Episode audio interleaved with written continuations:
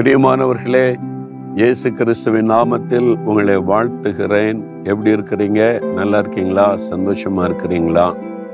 இயேசுவோட நடக்கிறீங்களா? இதுக்கு walk with Jesus தானே? அப்ப இயேசுவோட நம்ம நடக்கணும்ல. அதாவது அனுதினமும் இயேசுவோடு கூட வாழ்வது. நீங்க எங்க போனாலும் இயேசு கூட இருப்பார். நீங்க படிக்கிறீங்களா? படிக்கிற இடத்துக்கு போனா இயேசு கூட வருவார். வேலை செய்றீங்களா? வேலையில கூட இருப்பார். பிஸ்னஸ் பண்ணீங்களா? பிஸ்னஸில் கூட இருப்பார்.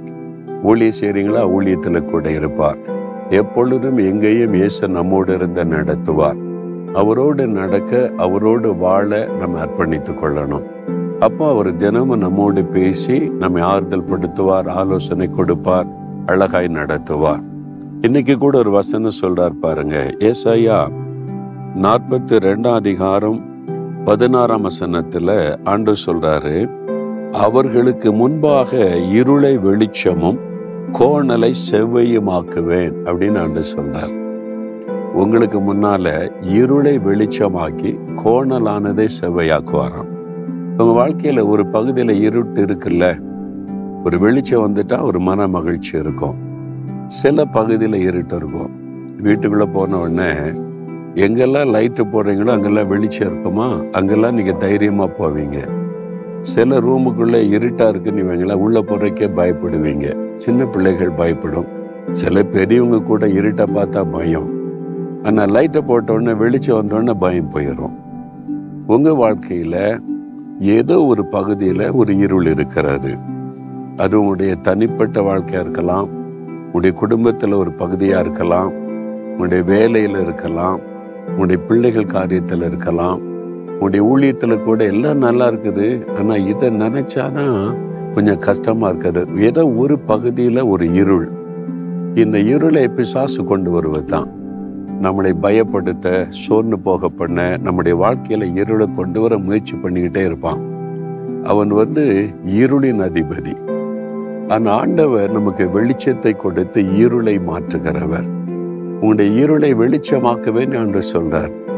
எந்த பகுதி உங்களுடைய வாழ்க்கையில் இன்னைக்கு இருளா இருக்குதோ கலங்க பண்ணுதோ அந்த பகுதியில் ஆண்டவர் வெளிச்சத்தை கொண்டு வந்து உங்களுடைய கலக்கத்தை மாற்றுவேன்னு சொல்றார்.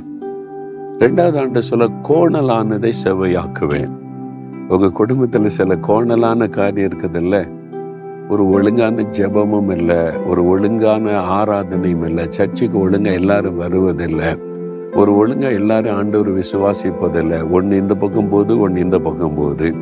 உங்க வீட்டுக்குள்ள அப்படி இருக்குதா? ஜெபிக்க கூட்டம் வர மாட்டேங்கிறாங்க சர்ச்சை கூட்டம் வர மாட்டேங்கிறாங்க கத்தரை விசுவாசிக்கணும். ஆமாம் ஆமாம் கத்தரை விசுவாசம் என்னத்தை கண்டோன்றாங்க. ஃபேமிலிக்குள்ள குடும்பத்துக்குள்ள சில கோணலான காரியம் இருக்குது. ஊழியத்துல கூட இல்லை அப்படி கோணலான காரியம் இருக்குது.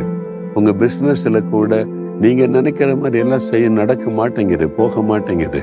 கூட இருக்கிறவங்க கோணலானதை யோசிக்கிறாங்க கோணலான வழியில நடத்துறாங்க. ஆண்டு சொல்றாரு நான் கோணலானதை செவ்வையாக்குவேன். அவரால் முடியும். கோணலான காரியத்தை செவ்வையாக்கிடுவார் அப்பப்போ சாத்தான் நம்முடைய வாழ்க்கையில கோணலானதை கொண்டு வருவான். ஆனா ஆண்டவர் நம்ம கூட இருந்து கோணலானதை செவ்வையாக்கி நடத்திடுவார். இந்த நாள்ல உங்களுக்கு வாக்கு கொடுக்கிறார். உன்னுடைய இருளை நான் வெளிச்சமாக்குவேன். கோணலானதை செவ்வையாக்கிடுவேன். அதனால நீ பயப்படாத மகனே பயப்படாத மகளேன்னு சொல்றார். ஆனா என்ன செய்யணும்? நீங்க சொல்லணும். இது இந்த பகுதியில இருட்டு இருக்கிற ஆண்டவரே. இந்த இருளை வெளிச்சமா மாத்துங்க. எங்க குடும்பத்துல இந்த கோணலான காரியம் இருக்குது இதை சரிப்படுத்துங்க. நீங்க சொன்னா ஆண்டவர் செய்வார். ரெடியா இருக்கீங்களா? சொல்றீங்களா? ஆண்டவரை பார்த்து சொல்லுங்க. ஆண்டவரே என்னுடைய வாழ்க்கையில இந்த இருளான பகுதியை வெளிச்சமா மாற்றுங்க. இந்த கோணலான காரியத்தை செவ்வையாக்குங்க. நீங்க வாக்கு கொடுத்தீங்க அதை இன்னைக்கே செய்யுங்க. இன்றையிலேருந்து ஒரு மாற்றத்தை நான் பார்க்கணும். நான் விசுவாசிக்கிறேன். எங்க குடும்பத்துல என் வாழ்க்கையில கோணலான எல்லாம் சரியாக்கப்படுகிறது. இருளெல்லாம் வெளிச்சமாய் மாறுகிறது. இயேசுவின் நாமத்தில் ஆமேன் ஆமேன்.